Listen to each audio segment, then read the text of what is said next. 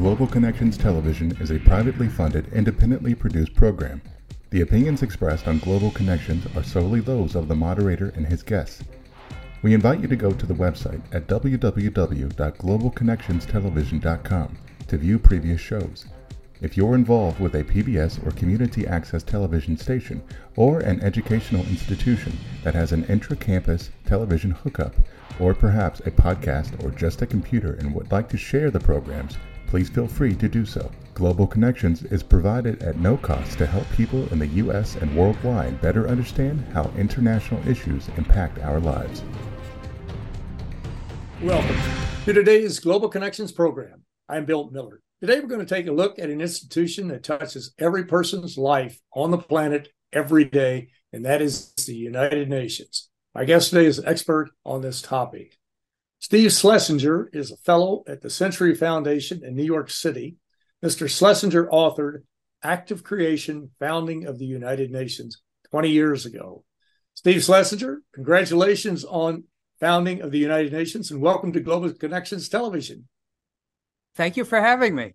I appreciate you being with me, Steve. Let's before we get into you, let's talk about your book just for a moment. What uh, you really wrote, sort of the uh, the manual for the United Nations, really come right down to the historical manual, I should say, of the founding of the UN, and you just celebrated the 20th anniversary.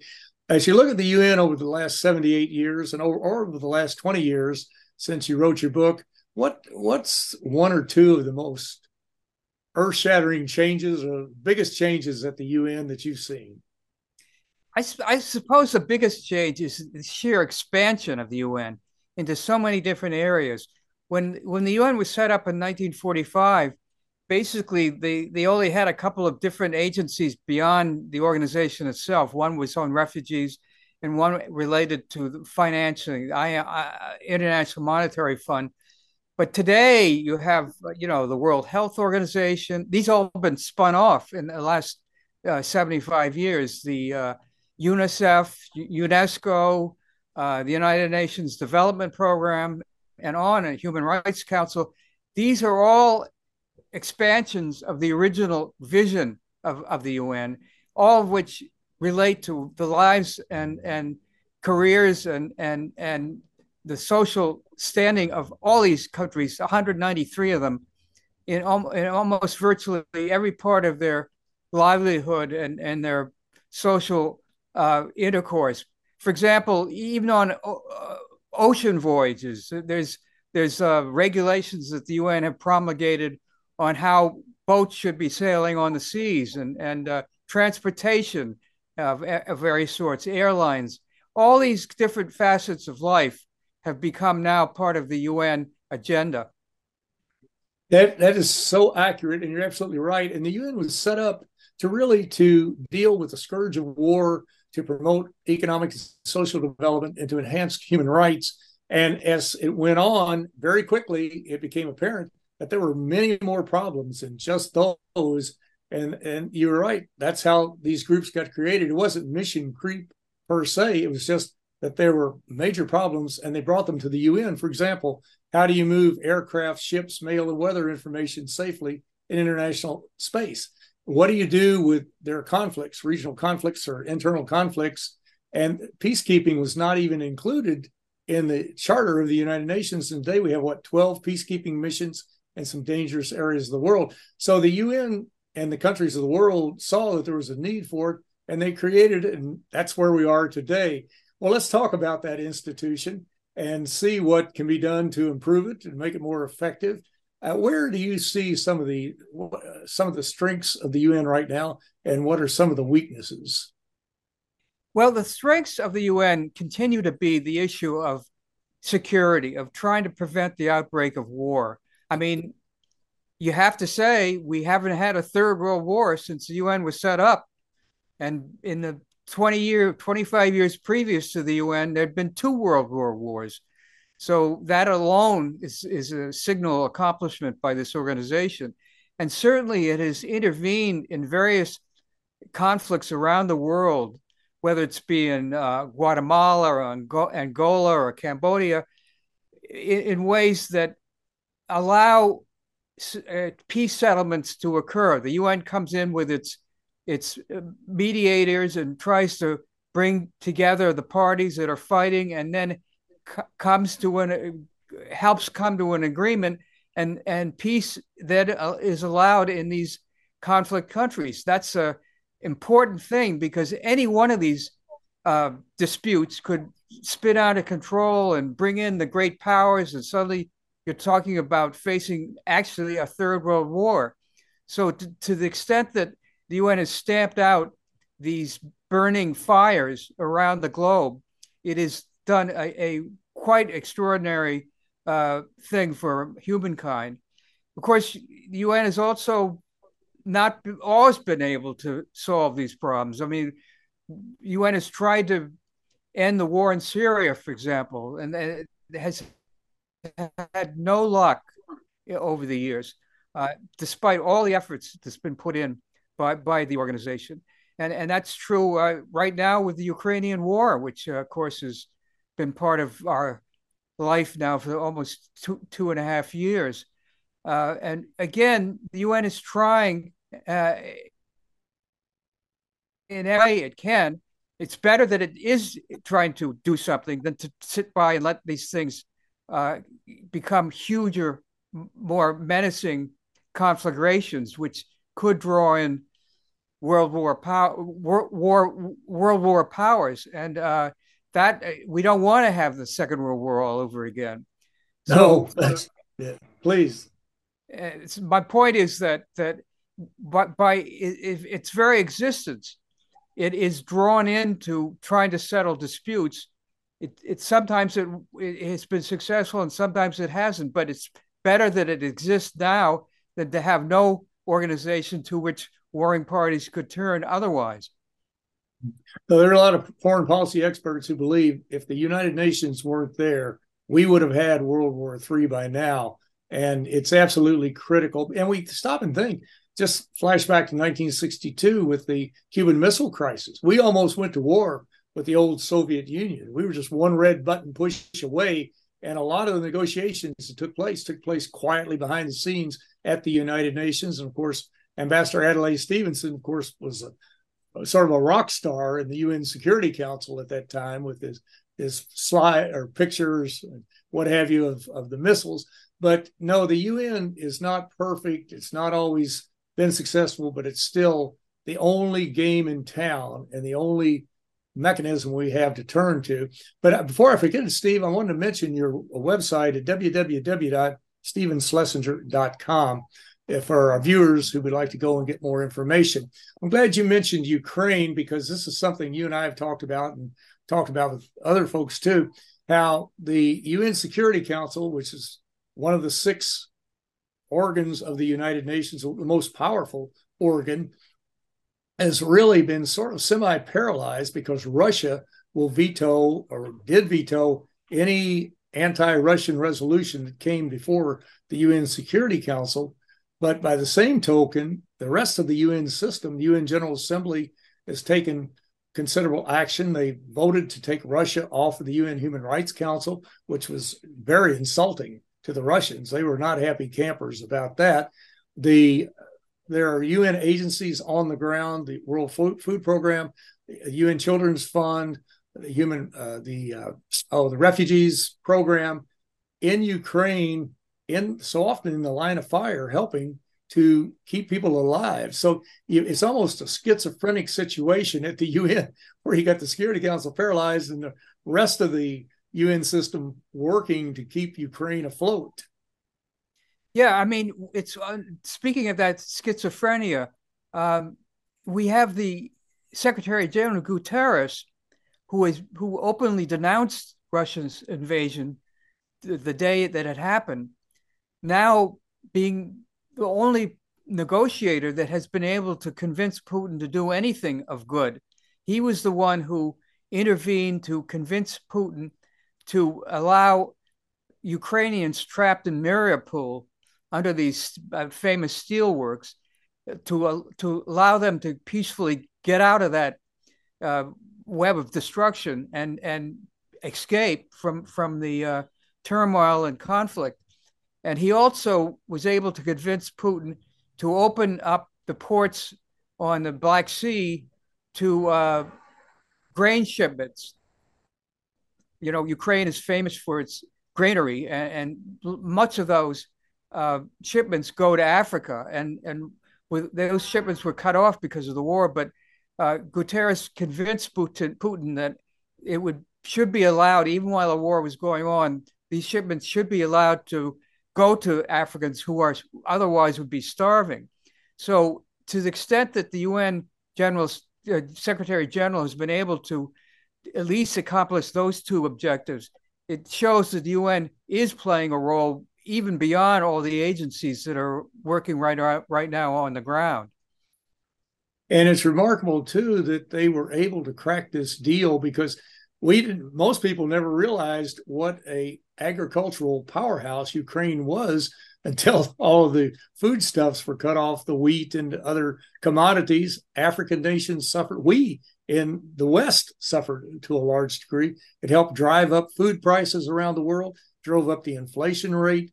But that just shows the interdependence of the countries of the world, and even a relatively small country, not land wise, but small players to some degree, Ukraine still plays a critical role in this world, and we really need to be aware of it. Well, you're watching Global Connections Television, which is a privately funded, independently produced program. The opinions expressed on Global Connections are solely those of the moderator and his guest. We'd invite our viewers to go to our website at www.globalconnectionstelevision.com to view previous programs.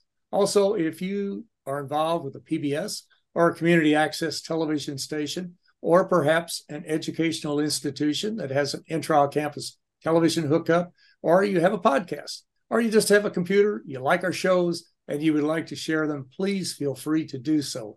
Global Connections Television is provided at no cost as a public service to help us better understand international issues and how they impact our lives. Today, we're taking a look at an institution that touches all 8 billion people on the planet every day, and that is the United Nations. My guest today is Mr. Steve Schlesinger. Mr. Schlesinger is a fellow at the Century Foundation in New York City. He authored Act of Creation, Founding of the United Nations. Steve, we were talking about Ukraine and the situation there. The one player that's getting, well, let's say from most corners of the world has been Vladimir Putin. And of course, that brings to mind what Russia's role on the UN Security Council is as one of the five permanent members with veto power, which is very powerful. Uh, all five of them the United Kingdom, the United States, China, uh, the UK, France, and Russia those are the critical players on the Security Council. A lot of people have been calling for more than just sanctions against Russia, but maybe to try to get Russia out of the UN. How do you view that? Yeah, this is very much a uh, uh, continuing issue among critics of of, of, of the Ukrainian invasion. They would, in many ways, we've already punished Russia within the UN param- parameters by t- kicking it off the Human Rights Council, and also the UN General Assembly has expressed its denunciations of Russia's invasion by an overwhelming 141 of the countries of the 193 saying to Russia get out. Uh, so UN has pretty much made clear to Putin where it stands, but some critics would like to go even further and kick the country out of the organization. But un- unfortunately, under the UN Charter, as you pointed out, the R- Russian Russian Federation has the veto power, and therefore any attempt to kick it out would result in the Russians vetoing that such an action, uh, and therefore it's virtually impossible to uh, do more than you. You can isolate Russia within the UN, but you can't really throw it out. There are people who say, well, you know, when the Russian Federation replaced the USSR, the uh, Soviet Union, it there was not a formal vote taken at that time, and therefore perhaps its membership now is illegal. But unfortunately, from the the, the, uh, the argument fails because during when, when the Russian Federation proposed to come in on the basis that it reflected the old Soviet Union veto, nobody objected at that time. And once you've passed uh, a membership without any objections from any country, you've pretty much made that a fait accompli. And it seems very unlikely that at this point any action can be taken against Russia. It is important, though, to note that it is very embarrassing to Russia to have been thrown off the Human Rights Council. It's totally, uh, you know, a terrible sign that it can't it can't get any support from the General Assembly. Only five countries, by the way, uh, supported Russia on, on the whole, whole issue of invasion. And therefore, you're in a situation where Russia is isolated within the world community, and that is a glaring blow to its prestige and further makes it a pariah on the world scene. I think may eventually influence Russia to consider withdrawing its troops from Ukraine. It's really the one role that the UN critically plays in a dire situation like we face today. I think you're correct on that. I think you're right. And the one thing we have to keep in mind, it's easy to say, well, Russia is the the enemy on this particular issue, but there are still areas of cooperation at the United Nations, many areas where Russia, the US, UK, and the UN system are working together. I mentioned before, moving aircraft, ships, mail weather information, being involved in combating pandemics, those types of things, working on nuclear arms reduction. So even during the coldest days of the Cold War, there was cooperation. Uh, you wouldn't know it, but it was you know more about it than I do. But that it's just not as easy to toss someone out. And just imagine Russia out all alone out of the 193 countries would be 192 and who knows what kind of mischief Russia would get into at that point. But you mentioned the General Assembly. Before I forget it, I want to bring up this really this resolution that's kind of earth shattering. And we talk about small players at the United Nations. I think it was the ambassador of Vanuatu who got this through. And the UN General Assembly voted on a measure calling on the International Court of Justice, one of the five or one of the six organs of the UN, to establish obligations under international law for nations to protect their populations from the impacts of global heating. That's basically a call to arms to combat climate change. That seems like a huge step forward for the General Assembly, as I view it. How do, how do you see that? I think you're right. You know, the, the, the great role that the General Assembly plays, and as well as the UN itself, is a moral role. Uh, obviously, the, the UN organization is not a world government. It doesn't have troops. It doesn't have taxing powers.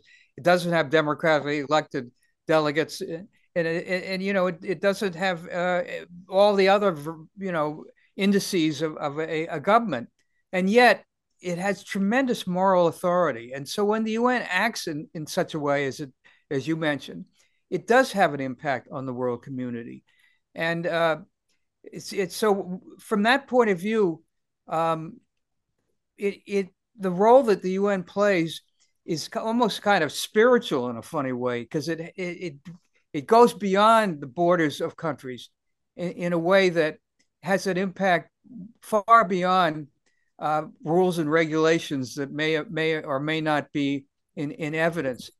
I think that um, when the UN decided to get involved in the whole issue of warming, and for that matter, uh, you know, hold a, has held several conferences on it.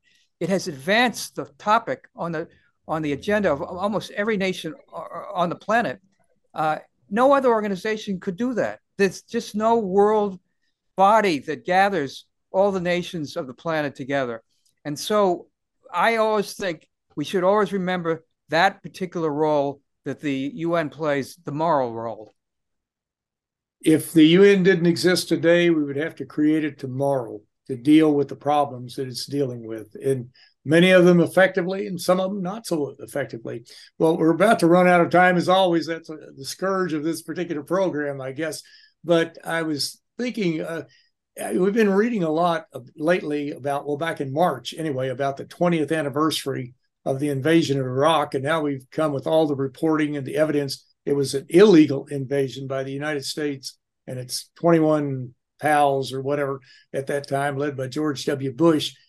The media coverage, so much of it has said that the intelligence was bad, the intelligence was flawed. But I think back 20 years ago, and I followed this, and I know you did too, the intelligence wasn't bad, it wasn't flawed. As I recall, Hans Blix, who headed up the observation teams in, in Iraq, and in fact, eliminated the weapons that Saddam did have after in the early 90s.